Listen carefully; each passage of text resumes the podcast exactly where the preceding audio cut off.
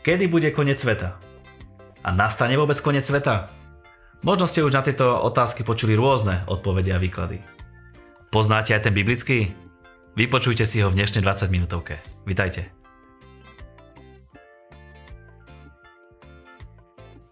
Mojím hostom bude pastor Adrian Šestak. Aďo, ahoj, som rád, že si prijal pozvanie.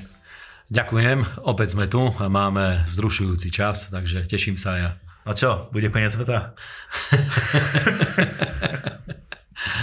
Dobrá otázka. Koniec sveta, tak ako ho väčšina ľudí chápe, nebude. Väčšina ľudí si to predstavuje, že ja neviem, padne meteorít, ktorý zničí život na Zemi, alebo niečo sa stane, vybuchne slnko, alebo niečo podobné. A žiadna takáto udalosť sa nestane, ale Biblia hovorí o vyvrcholení veku a máme určité indície v Biblii, na základe čoho vieme pochopiť, ako ten scenár bude prechádzať. Ako vieš, čo sa stane? Máme v Biblii, máme knihu na konci, knihu Zjavenia Jána, ktorá je posledná kniha. A je to v podstate zjavenie, ktoré dal pán Ježiš Kristus Jánovi, apoštolovi Jánovi, keď už bol starý na ostrove Patmos a ukázal mu, aby ľudia vedeli, čo všetko sa stane v posledných časoch. Mnohí sa už na Bibliu odvolávali a niekedy aj neúspešne. Áno, pri proroctvách a pri výkladoch. Áno, to je pravda. Podľa mňa problém vzniká vtedy, keď e, niekto sa snaží všetkých presvedčiť, že nejaká udalosť, ktorá sa udiala na Zemi, ktorá sa deje v našom čase, presne sa ju snaží napasovať do nejakej prorockej udalosti. Vtedy vznikajú tieto problémy a z toho vznikajú také veľmi ťažké otázky, pretože niekedy aj ľudia to ťažko príjmajú, keď im chceš vysvetliť, že takto nie je, lebo ten, kto skutočne rozumie proroctvu, nikdy nepovie, že táto udalosť je presne toto.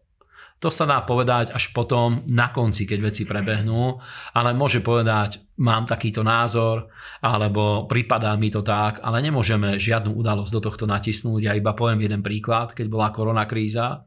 Boli ľudia, ktorí hovorili, že toto už je, už je začiatok konca to už je sveta. To už je vrchol, presne. A hovorili, že už počas koronakrízy bude vytrhnutie, církev už nebude fungovať, už nebude žiadne prebudenie a už sa iba zjaví Antikrist. A vidíme, vďaka Bohu, že život, aj keď v časti zdeformovaný, ale vo veľkej miere vrátil sa späť. Existuje verejný život, pokračuje cirkev, pokračuje prebudenie, pokračujú veci na zemi, vďaka Bohu. Takže ten, kto to vtedy tvrdil, bol úplne mimo. Hmm. Mali sme už jednu spoločnú reláciu o vytrhnutí, ktorá bola veľmi úspešná. Veľa otázok mala v očiach našich sledovateľov. Čo by si chcela, aby dneska pochopili naši diváci? Našim cieľom je tejto relácie, my nie sme ani politológovia, nie sme ani ekonómovia, nie sme ani ľudia, ktorí by sa zaoberali zahraničnou politikou, aj keď e, každou z týchto oblastí okrajovo sa každý trošku zaoberá, sledujeme udalosti, ktoré sú vo svete, ale našim cieľom je načrtnúť určitú mapu alebo zosúľadiť udalosti tak, ako kniha zjavenia ich opisuje. Tak kniha zjavenia, akým kľúčom ju máme vnímať, keď ju čítame, lebo nie je to moc ľahké čítanie. Je to také, že netýka sa to možno ľudí, lebo je tam veľa takých sci-fi vecí. Áno, viem, že veľa kresťanov knihu zjavenia nečíta, pretože keď ju čítali, tak im to prišlo veľmi nesúrodé, prišlo im to ako keby to bolo otrhnuté od reality. Navyše sú tam aj také ťažšie udalosti, ktoré samozrejme my ťažko spracovávame, ťažké udalosti ťažko spracovávame, ale ja mám veľmi rád happy endy a vidím, že aj kniha zjavenia má happy end, pretože hovorí o tom, že pán Ježiš sa vráti z neba na túto zem, diabol bude, bude uväznený a hodený do ohni ohnivého jazera na konci, bude vzkriesenie mŕtvych a nastane Božia vláda nad celým svetom. Preto Biblia nehovorí o konci sveta ako takom, ale hovorí o zmene poriadku, hovorí o zmene veku, v ktorom žijeme. Biblia má veľmi obľúbené číslo, je to 7. Áno, sedmička je aj kľúč k pochopeniu knihy zjavenia, Máme sedem zborov, máme sedem anielov zborov, máme sedem svietníkov, potom hovorí o siedmých eh, pečatiach, hovorí o siedmých trúbach, siedmých čašiach, máme sedemročné obdobie vlády Antikrista, 3,5 roka, 3,5 roka a skutočne kniha zjavenia má tento sedmičkový kód v sebe. Tak dobre, tak máme vytrhnutie, ktoré prebehlo, nie skutočne, ale iba v našej relácii prebehlo. A teraz nasleduje vlastne čo? Nasleduje 7 pečatí. Keď sa skrátime, veľmi jednoducho skrátime. Áno, církev odišla zo scény, otvorili sa dvere na nebi, predám sa preniesol, alebo pohľad sa preniesol do neba. A teraz vidíme, že e, nastalo na nebi ticho, pretože Boh vytiahol knihu, vytiahol zvitok, vytiahol zmluvu, ktorá bola zapečatená siedmými pečaťami. A o tomto e, mnohí vykladači Biblie hovoria, že to bola Adamová nájomná zmluva. Pre nás toto je celkom pochopiteľné, lebo náš systém funguje týmto spôsobom. A pretože keď Boh stvoril Adama a Evu, zem naďalej ostala Božia. Biblia znovu a znovu staraj aj z novej zmluve opakuje, že hospodinová je zem, aj všetko to, čo ju naplňa, ale Adam sa stal správcom tejto zeme, dostal ju do správy, dostal ju do nájmu a Adamov nájom končí a je, otvára sa táto nájomná zmluva, ktorá je zapečatená siedmými pečaťami. Uh-huh. A o týchto siedmých pečatiach vykladači písma zvyknú hovoriť, že to je sedem zmluv, ktoré počas histórie Boh uzatvoril s ľuďmi ako takými. A máme ich sedem, ja ich veľmi rýchlo vymenujem. Máme prvú zmluvu s Adamom v rajskej záhrade, druhá je zmluva s Adamom a Evou po páde do hriechu, potom je zmluva s Noachom, potom je e, po potope, potom je zmluva s Abrahámom, máme zmluvu s Mojžišom, zmluvu s Dávidom a novú zmluvu, ktorú Boh uzatvoril s ľuďmi skrze krv Božieho syna, pána Ježiša Krista. Čiže pečate sú ako keby také uzavretie alebo súd nad tým celým. A, áno, tie pečate každé otvorenie pečatí spustí nejaké udalosti na Zemi ktoré ja teraz veľmi heslovite vymenujem, e, aby sa mi to nepoprietlo, aby som sa nepomýlil. Mám aj nejaké poznámky, takže pozrieme sa na to. Máme prvú pečať, kde Božie slovo hovorí, že prichádza jazdec na bielom koni, ktorý má lúk vo svojej ruke, má, e, má túl a má lúk a hovorí, že vyšiel, aby výťazil a jeho dielo, aby sa zdarilo. Kto je táto osoba? O tom sa viedli počas histórie rôzne teologické spory. Aj dneska rôzni učenci, vykladači o tom hovoria rôznym spôsobom. A podľa mňa je najlogickejšie, že ten, kto prichádza na bielom koni, je Boží syn, Pán Ježiš Kristus. Vystupuje týmto istým spôsobom, že prichádza na bielom koni spolu so svetými, prichádza z neba na túto zem, aby bolo ustanovené tisícročné kráľovstvo, aby bolo ustanovené tisícročné kráľovstvo. A len pre zaujímavosť spomeniem, že najbizarnejší výklad, ktorý som ja počul, bolo to, že jazdec na bielom koni, jeden eh, tzv. prorok eh, hovoril, že podľa neho to je heroín a prináša súd nad Amerikou a americkou mládežou. Tento výklad v 80. 90. rokoch bol medzi mhm. kresťanmi. Ale nie je to tak. Určite nie. Druhá pečať, bude vzatý pokoj zo zeme a nastane chaos na zemi a vytvorí sa napätie, vytvoria sa aj určité predpoklady pre vojnové konflikty. Ďalšia udalosť, Božie slovo hovorí, že nastane hladomor. Ďalšia udalosť, vidíme, že smrť a peklo, ktoré tu vystupujú, nie smrť ako zážitok alebo skúsenosť alebo proste nejaká, nejaký stav, ale vystupujú tu ako duchovné bytosti, ktoré sú súčasťou diabolskej hierarchie duchovných bytostí. Smrť a peklo. Smrť ako padný aniel, ktorý spôsobuje to, že duch a duša sú oddelené od ľudského tela a odchádzajú na svoje miesto buď to do podsvetia alebo do Božej prítomnosti. A telo ako také zomiera a peklo ako vládca, ako aniel, ktorý vládne nad tým záhrobným svetom a štvrtina ľudí zomrie od pôsobenia týchto duchovných bytostí. Potom vidíme, že ukáže pri 5. pečati, vidíme, že duše ľudí, ktorí počas histórie zahynuli pre Božie slovo, pretože počas histórie veľmi veľa ľudí zomrelo ako martíri pre Božie slovo. A tu by som rád povedal, že v modernej dobe zomiera toľko kresťanov, čo počas celej histórie sa neudialo ani v prvej cirkvi. V Afrike, v Tichomorí a na rôznych miestach, kde sú rôzne islamistické režimy, veľmi veľa ľudí každodenne zomiera pre Ježiša Krista, takisto v Severnej Koreji, takisto je prenasledovanie kresťanov v Číne a tak ďalej, teda sú tieto udalosti. A oni kričia k Bohu a hovoria, že dokedy Bože necháš, aby veci ďalej fungovali týmto spôsobom a nepomstíš nás. Potom je otvorenie 6. pečate a Božie slovo hovorí, že začnú padať hviezdy z neba, možno meteority, nevieme čo to bude, ale hviezdy z neba a nastane zemetrasenie. A potom prichádza 7.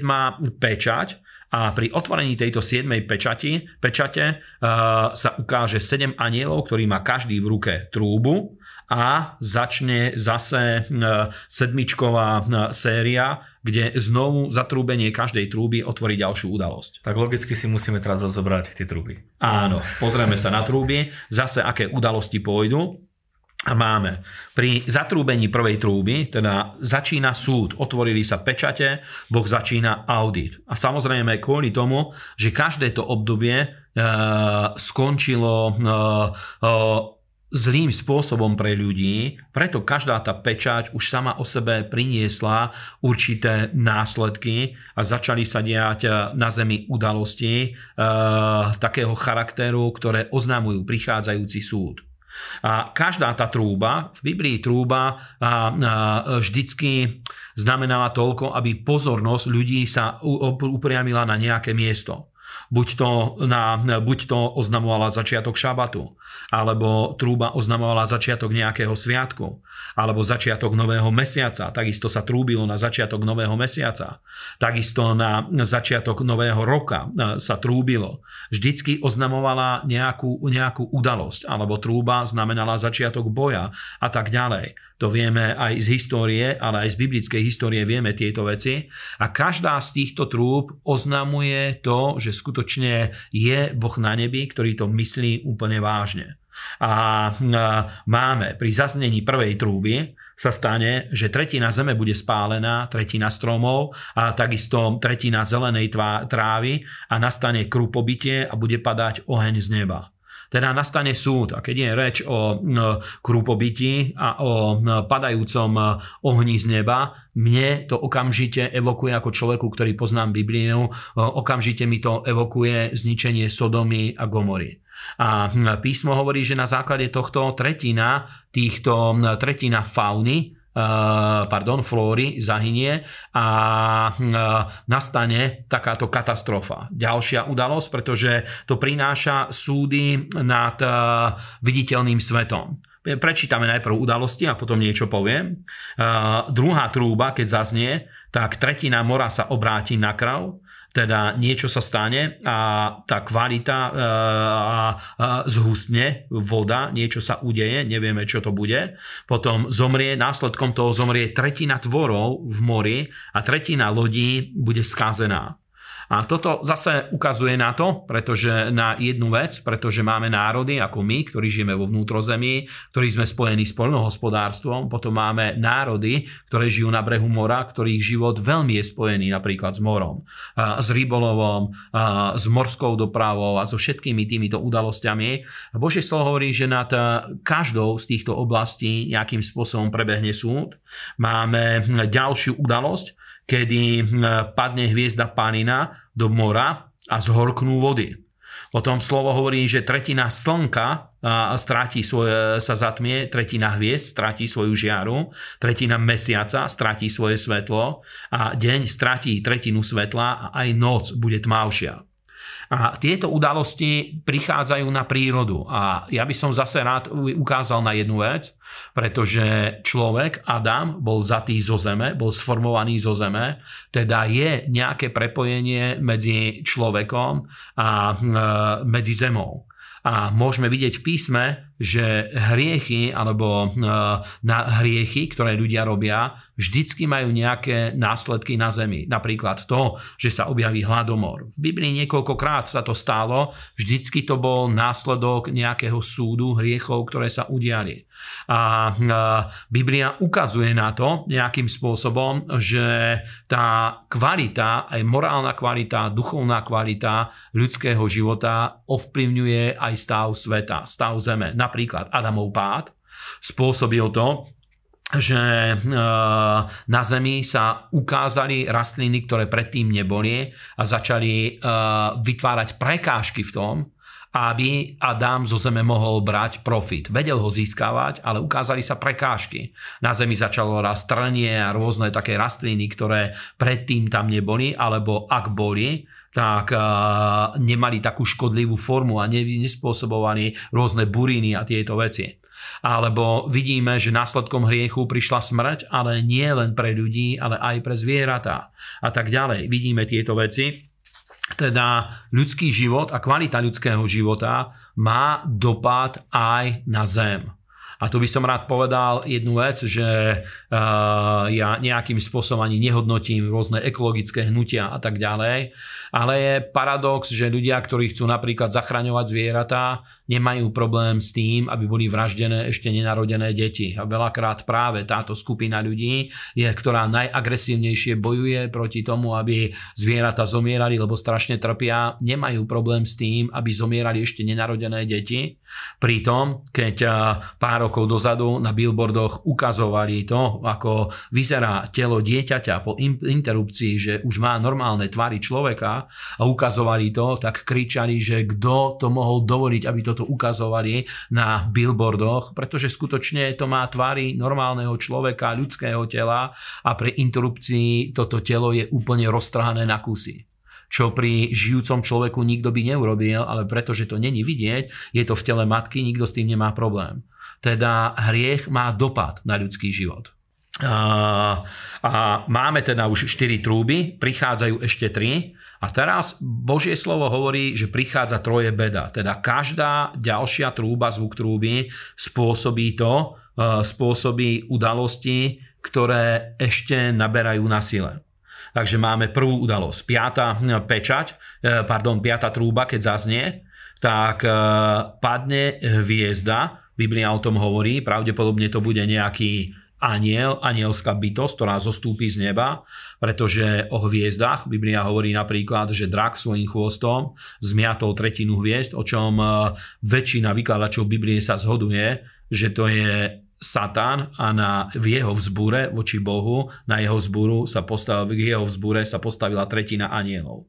Teda aj tu, keď je reč o nejakej hviezde, je veľmi pravdepodobné, že to bude anielská bytosť, ktorá má kľúč od priepasti a otvorí priepasť, otvorí podsvetie, záhrobie a vyjdú také bytosti na tento svet, ktoré Boh držal pod zámkou, nedovolil im, aby škodili ľuďom. A ich následkom sa objavia určité choroby, pliagy na zemi, ktoré nejakým spôsobom Boh nedovolil, aby sa len tak ukázali. A hm, je to veľmi zaujímavé. Ja mám pár priateľov, ktorí, sa, ktorí vyštudovali virológiu a zvlášť jednu máme takú blízku priateľku, ktorá ani neurobí v tomto vednom obore, pretože keď to vyštudovala, hovorí, že veľmi ťažko to znášala aj psychika, pretože všade, kde išla, vnímala obrovský potenciál toho, že rôzne vírusy, mikróby vedia útočiť na ňu a keďže chcela mať rodinu, vychovávať deti a ostať pri plnom psychickom zdraví, tak radšej sa z tohto stiahla a venuje sa inej komerčnej sfére. Teda výjdu duchovné bytosti na zem, nejakí démoni to môžeme nazvať, alebo niekto a uvoľnia to, že na zemi sa objavia choroby, na ktoré ľudia nebudú zomierať, budú pri nich trpieť, ale nebudú zomierať a toto bude trvať zhruba pol roka. Potom eh, máme šiesta trúba, vy eh, štyria anieli pri rieke Eufrate, Biblia hovorí, že sú tam štyria anieli, budú prepustení na slobodu, budú previazaní, eh, budú odviazaní, teraz sú tam v reťaziach. A vznikne následkom toho 200 miliónová armáda, ktorá bude mať technológie, a rozpúta nejaký konflikt, následkom ktorého zomrie štvrtina ľudí na Zemi. Znovu, keď ho počujeme Eufrates, tak ľudia, ktorí poznajú Bibliu, hneď si spomenú staroveké mestá, o ktorých Biblia hovorí, že tam sídlili duchovné bytosti, mocnosti, padli anieli, ktorí boli najvýraznejší v tej zbure voči Bohu. A napríklad jedna taká mocnosť je identifikovaná ako dcéra Babylona. Vieme, že tam bolo Babylon, mesto Babylon, historické mesto Ninive a rôzne ďalšie mesto Úr, ktoré boli tak povediac kolískou starovekej civilizácie, ktorá sa preklápala cez rôzne obdobia až do dnes, kolískou civilizácie a tam niekde boli títo anieli poviazaní a ktorí majú taký vojenský charakter. A ja odkedy sa pamätám, že som začal vnímať svet, pamätám sa, že stále sa hovorilo o Iraku, Iráne, už keď som bol dieťa, bola vojna Irak-Irán. Dodneska stále počujeme o Iráne eh, v súvislosti s hrozbou nukleárnych zbraní, pretože Irán je veľká hrozba pre západný svet, pre arabský svet, v podstate pre pokoj skoro celého sveta. Len preto to hovorím, že to nie je mimo obraz a mimo kontext. Mm. A máme ďalšiu udalosť, prichádza 7. trúba, a pri 7. trúbe, pri zvuku 7. trúby je, sa hovorí o tom, že Ježišovi, Božiemu synovi, bola odozdaná vláda nad celým týmto svetom a začína ďalšie obdobie, začína ďalšia séria siedmých čiaž, čím sa úplne završí toto obdobie toho auditu. Husté veci. Áno. Čakajú tento svet. Áno. Ale to nie je koniec ešte. E, áno. Ešte idú čaše. Áno, máme 7 čaší, zase veľmi heslovite, ich prebehneme. Prvá čaša. Uh, ukážu sa odporné vredy na tých, ktorí sa kláňajú šelme aj obrazu. A tieto čaše, to sú, uh, tak je to opísané ako čaša vína a čaša Božieho hnevu. A už toto je spojené s antikristovským kráľovstvom a s jeho ríšou a s antikristom. My vieme, že bude táto osoba, nemáme čas sa ňou teraz zaoberať, bude to politický vládca, ktorý vytvorí jednu globálnu ríšu nad celou zemou. Toto vieme v rýchlosti povedať. A tých posledných záverečných sedem čiaž sa sústreďuje na jeho kráľovstvo. Druhá čaša, keď bude vyliata, more sa obráti na krv a všetko v mori zahynie. Už sme tu mali udalosť, keď more sa obrátilo na krv a tretina e, zvierat zomrela v mori, ale toto ešte bude sa stane silnejším, postaví sa aniel, ktorý vyleje čašu na more a obráti sa na krv ako na krv mŕtvého, následkom čoho zomrú všetky e, živočíchy, ktoré sú v mori. Ďalšia udalosť, tretia, pramene riek sa obrátia na krv teda aj vodné prámene sa obrátia na krv a budú skazené, teda nastane globálna katastrofa v nejakom zmysle, vedeli by sme to povedať, nastane globálna kríza v tejto oblasti. Ďalšia udalosť, štvrtá pečať, keď, pardon, štvrtá čaša, keď bude vyliatá, slnko, slnko začne páliť a e, následkom toho ľudia začnú mať rôzne ťažkosti, pretože o mnoho silnejšie začne slnko vyžarovať o mnoho väčšie teplo a začne páliť ľudí, tí sa budú rúhať ale nebudú chcieť činiť pokánie. A to je zaujímavé, že ako prichádzajú tieto rany, tak eh, občas je to spomenuté, že ľudia nebudú chcieť činiť pokánie a dať slávu všemohúcemu Bohu.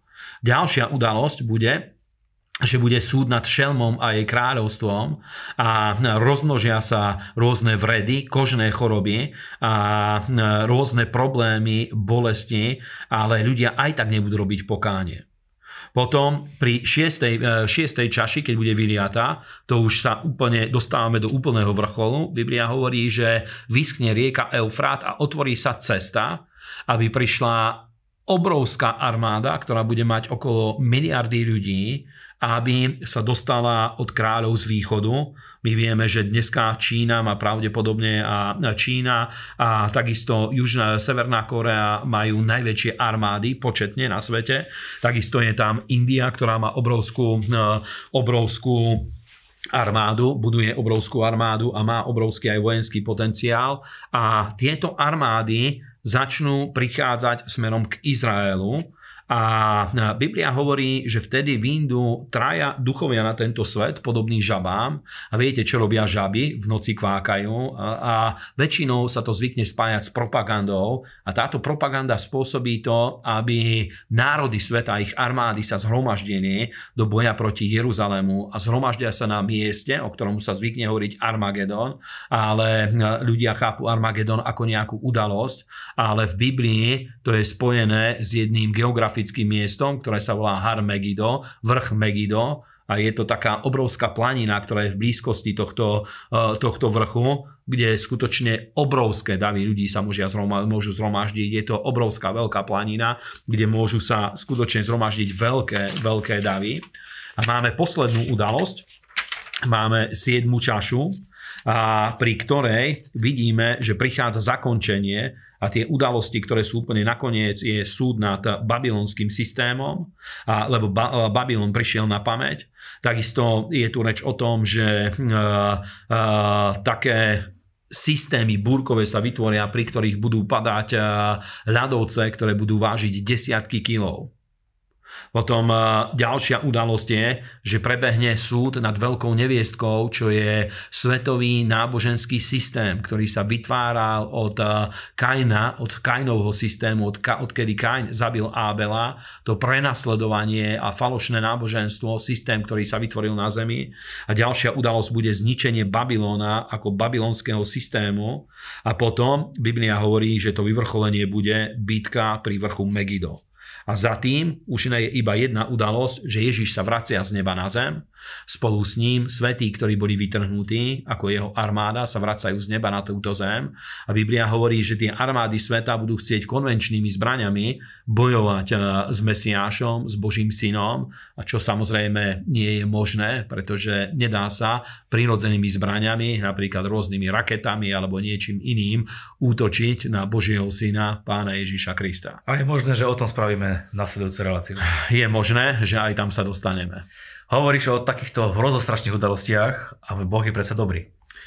Áno, ale musíme pochopiť jednu vec, že Biblia nikde nehovorí, že tieto udalosti urobí Boh.